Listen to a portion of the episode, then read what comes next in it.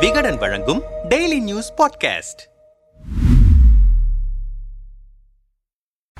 ஈரோடு கிழக்கு தேர்தலுக்கான வேட்புமனு தாக்கல் சூடுபிடித்திருக்கிறது. தேர்தல் பணிமனைகளை திறந்து ஒவ்வொரு கட்சியும் களப்பணியில் சூடுபறக்க இறங்கி இருக்கின்றன பிரதான கட்சிகள் அனைத்தும் வேட்பாளரை அறிவித்துவிட்ட சூழலில் ஈரோடு களத்தில் முதல் ரவுண்டு குத்துச்சண்டை ஆரம்பமாயிருக்கிறது. முதல் ரவுண்டிலேயே தேசிய ஜனநாயக முற்போக்கு கூட்டணி என பேனர் வைத்து பாஜக முகத்தில் ஓங்கி ஒரு பஞ்ச் விட்டிருக்கிறார் எடப்பாடி. இதை கொஞ்சமும் எதிர்பார்க்கவில்லை என்கிறார்கள் கமலாலய வட்டாரத்தினர். அண்ணாமலையின் அவசர குடுக்கை தனங்களுக்கும் பல ஆக்ஷன் கட்சிகளுக்கும் நடுவே திமுக வட்டாரத்தில் அமைச்சர்களுக்குள் ஈகோ மோதல் களைகட்ட ஆரம்பித்திருக்கிறது. E V K. எஸ். இளங்கோவனின் வெற்றியை விரும்பாத காங்கிரஸ் தலைவர்கள் பலரும் ஈரோடு திசைப்பக்கம் கூட திரும்பி பார்க்கவில்லை. இதற்கிடையே தனியே ஆள் நிறுத்துவேன் பாஜகவுக்கு விட்டுக் கொடுப்பேன் சின்னத்திற்கு கையெழுத்தும் போடுவேன் என மூன்று ஆப்ஷன்களோடு கிச்சு கிச்சு மூட்டி வருகிறார் பன்னீர்செல்வம். விறுவிறு காட்சிகளுடன் நகரும் இந்த இடைத்தேர்தல் களத்தில் நாளுக்கு நாள் பரபரப்பு கூடிக்கொண்டே போகிறது. என்ன இப்படி செஞ்சிட்டீங்க? கிர் பாஜக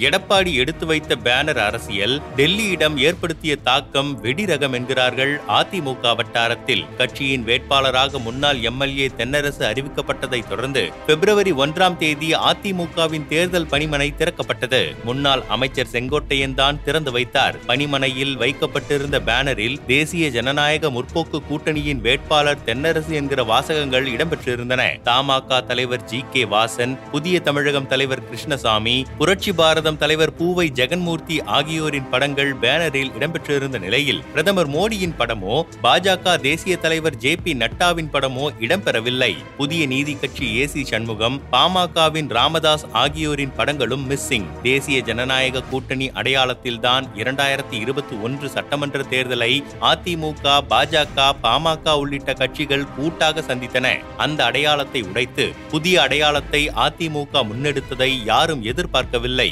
எடப்பாடியின் இந்த தடாலடி நடவடிக்கையே டெல்லிக்கு மெசேஜ் சொல்வதற்குத்தான் இருபத்தி நான்கு மணி நேரத்தில் அடுத்தடுத்து மூன்று முறை பேனர் மாற்றப்பட்டதிலும் அரசியல் சடுகுடு நடந்திருக்கிறது என்கிறார்கள் இலை கட்சியின் சீனியர் புள்ளிகள். நம்மிடம் பேசிய அதிமுகவின் முன்னாள் அமைச்சர்கள் சிலர் பாஜக தன்னுடைய நிலைப்பாட்டை வெளிப்படையாக அறிவிக்கும் என நாங்கள் மூன்று நாட்கள் காத்திருந்தோம். ஆனால் நாங்கள் என்னமோ பாஜகவிடம் ஆதரவுக்காக கெஞ்சி நிற்பதாக ஒரு தோற்றத்தை உருவாக்கத்தான் கமலாலயம் முயன்றதே தவிர எந்த நிலைப்பாட்டையும் அவர்கள் எடுக்கவில்லை. அதன் பிறகுதான் அம்மா பாணியில் தடாலடியாக வேட்பாளரை அறிவித்தார் எடப்பாடி. பணிமனையிலும் தேசிய ஜனநாயக முற்போக்கு கூட்டணி என்கிற பேனர் வைக்கப்பட்டது. இப்படி பாஜக மூக்கில் எடப்பாடி குத்திய குத்தால் பாஜக பெருந்தலைகளுக்கு மயக்கம் வராத குறைதான். பிப்ரவரி ஒன்றாம் தேதி மதியம் டெல்லியிலிருந்து ஒரு மூத்த பாஜக தலைவர் எடப்பாடி தரப்பிடம் பேசினார். முதலில் என்ன இப்படி செஞ்சிட்டீங்க? என விசனப்பட்டார். எடப்பாடி தரப்பிலிருந்து இரண்டு நாள்ல பாஜக நிலைப்பாட்டை தெரிவிப்பதாக சொன்னார் அண்ணா அண்ணாமலை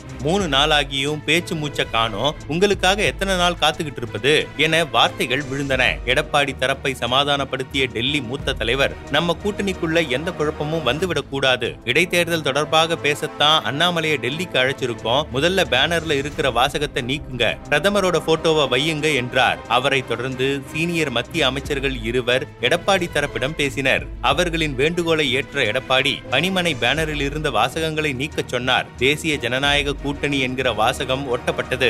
ஆனால் மோடியின் படம் ஒட்டப்படவில்லை. தங்கள் நிலைப்பாட்டை முன்னரே பாஜக அறிவித்திருந்தால் இவ்வளவு சர்ச்சை ஏற்பட்டிருக்காது என்றனர். நம்ம தலைமையில தான் கூட்டணி. சுர் எடப்பாடி அப்பாடா பஞ்சாயத்து முடிந்தது என டெல்லி ஆசுவாசப்படுத்திக் கொள்ள கூட பாஜக மாநில தலைவர் அண்ணாமலை நேரம் கொடுக்கவில்லை.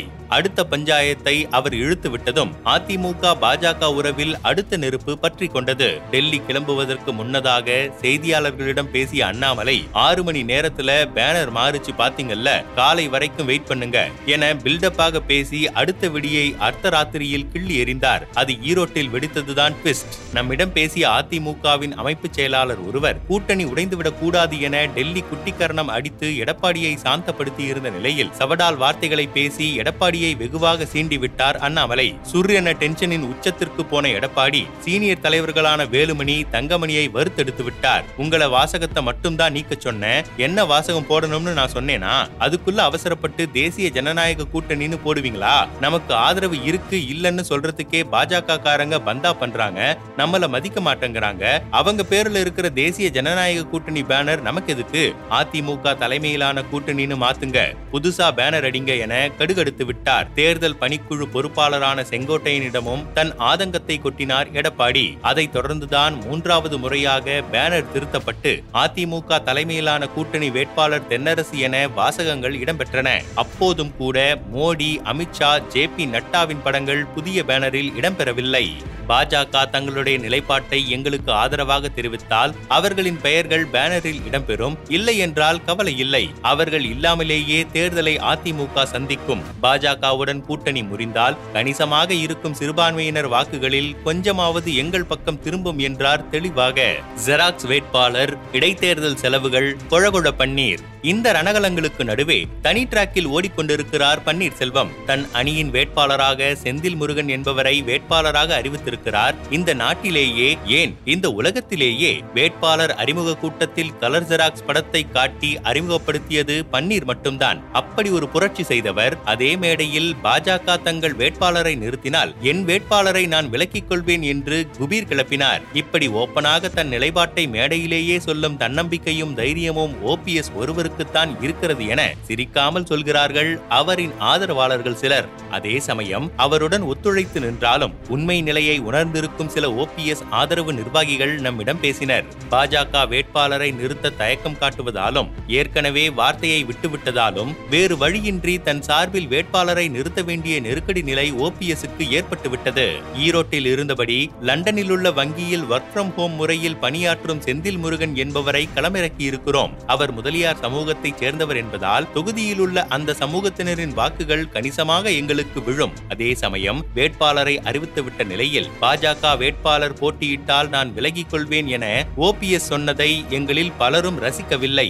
பாஜகவை எடப்பாடிக்கு எதிராக தூண்டிவிடுகிறேன் என்கிற பெயரில் ஓபிஎஸ் வகுக்கும் வியூகங்கள் எல்லாம் அவரைத்தான் கடைசியில் பாதிக்கின்றன. வேட்பாளர் தேர்வே பெரும் பஞ்சாயத்தாகிவிட்டது. இதில் இடைத்தேர்தல் செலவுகள் வியூகங்கள் பிரச்சார திட்டம் போன்றவற்றை எல்லாம் எப்படி சமாளிப்பதென ஓபிஎஸ் கலங்கி போய் நிற்கிறார் என்பதுதான் உண்மை நிலை. ஏப்ரல் இரண்டாயிரத்து பதினேழு பாணியில் பணப்பட்டுவாடா புகார் எதிரொலித்தால் இந்த இடைத்தேர்தல் ரத்தாகிவிடும். அண்ணாமலையும் ஒரு முடிவுக்கு வராமல் அனத்திக் கொண்டேதான் இருக்கிறார். பாஜக வேட்பாளர் இறக்க வேண்டும் அல்லது இடைத்தேர்தல் ரத்தாக வேண்டும். இரண்டில் ஒன்று நடந்திட வேண்டும் என அத்தனை கடவுள்களையும் வேண்டிக் கொண்டிருக்கிறார் ஓபிஎஸ் என்றனர். பெயரை அவர் தட்டிச் செல்லக்கூடாது. திமுகவில் கடமுட அரசியல். அதிமுக பாஜக பஞ்சாயத்து ஒரு பக்கம் களை கட்டும் நிலையில் திமுக கூட்டணிக்குள்ளும் பாத்திரங்கள் உருளும் சத்தம் கேட்கிறது.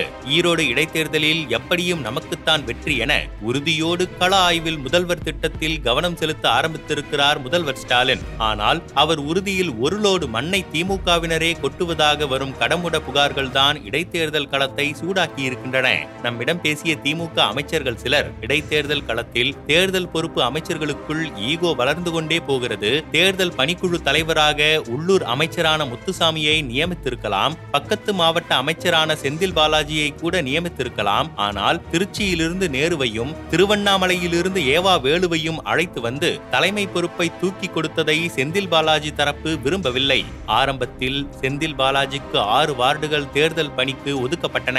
அவரும் கரூர் கோவையிலிருந்து ஆட்களை அழைத்து வந்து களப்பணியை ஆரம்பித்தார். தேர்தல் பணிமனையில் செந்தில் பாலாஜியின் ஆட்கள் பரபரப்பாக பணியாற்றியது நேரு ஏவா வேலு தரப்பிற்கு பிடிக்கவில்லை. செந்தில் பாலாஜியை டம்மியாக்குவதற்காக அவரிடமிருந்து மூன்று வார்டுகளை பிடுங்கிவிட்டார்கள். உள்ளாட்சி தேர்தலில் செந்தில் பாலாஜி கோவையை வென்று கொடுத்ததால் தான் தலைமையுடன் அவருக்கு நெருக்கம் ஏற்பட்டது. அதேபோல இந்த இடைத்தேர்தலில் அவர் பெயரை தட்டிச் சென்றுவிடக் கூடாது என திட்டமிட்டு செந்தில் பாலாஜியை மட்டம் தட்டியிருக்கிறார்கள் கட்சி சீனியர்கள். இப்போது செந்தில் பாலாஜியும் தன் பணிகளை மூன்று வார்டுகளோடு சுருக்கி கொண்டு விட்டார். ஒற்றுமையாக நின்று வாக்குகளை சிந்தாமல் சிதறாமல் சேகரிக்க வேண்டியவர்கள் ஈகோவில் மல்லு கட்டி தங்களுக்குள்ளேயே கம்பு சுற்ற தொடங்கி இருப்பது புது பிரச்சனையாக உருவெடுத்திருக்கிறது. தேர்தல் பணியில் காங்கிரசார் அவ்வளவாக ஆர்வம் காட்டுவதில்லை. செயல் தலைவரான மோகன் குமாரமங்கலம் அவ்வப்போது பிரச்சாரத்தின் போது காட்சியளிக்கிறார். அந்த கட்சியின் முக்கிய தலைவர்களான திருநாவுக்கரசர் பீட்டர் அல்போன்ஸ் மாணிக்கம் தாகூர் செல்வகுமார் விஜய் வசந்த் உள்ளிட்ட எவரும் ஈரோட்டை எட்டிக்கூட பார்க்கவில்லை. அழகிரி மற்றும் பிப்ரவரி ஒன்றாம் தேதி நடந்த செயல் வீரர்கள் கூட்டத்தில் பங்கேற்றார். அமைச்சர் முத்துசாமியும் அவரின் சகாக்களும் மட்டும் தேர்தல் பிரச்சாரத்தில் தீவிரம் காட்டுகிறார்கள். ஆனால் அமைச்சர்களுக்குள் நடக்கும் ஈகோ மோதல் களப்பணியை சுணக்கமாக்கி இருக்கிறது என்றனர். விரிவாக சுர்ரென கோபமடைந்த எடப்பாடி கொடுத்த அட்டாக்கால் கிர்ரென கிறுகிறுத்திருக்கிறது பாஜக தன் முடிவில் உறுதியாக நிற்காமல் தொடர்ந்து கொழகொழவென பேசி வருகிறார் பன்னீர்செல்வம். உடன்பிறப்புகளின் உள்ளடியால் கடமுடவென கலகலக்கிறது தேர்தல் பணிக்களம். ஈரோடு கிழக்கு நிலவரம் தேர்தல் தேதி அறிவிக்கப்பட்ட நாளில் இருந்தது போல் இல்லை. நாளுக்கு நாள் உக்கிரமாகிக் கொண்டே வருகிறது. முதல் சுற்றிலேயே இவ்வளவு கலேவரம் என்றால் இறுதிச் சுற்று எப்படி இருக்கும் என்று யோசிக்கும் போதே தலை சுற்றுகிறது.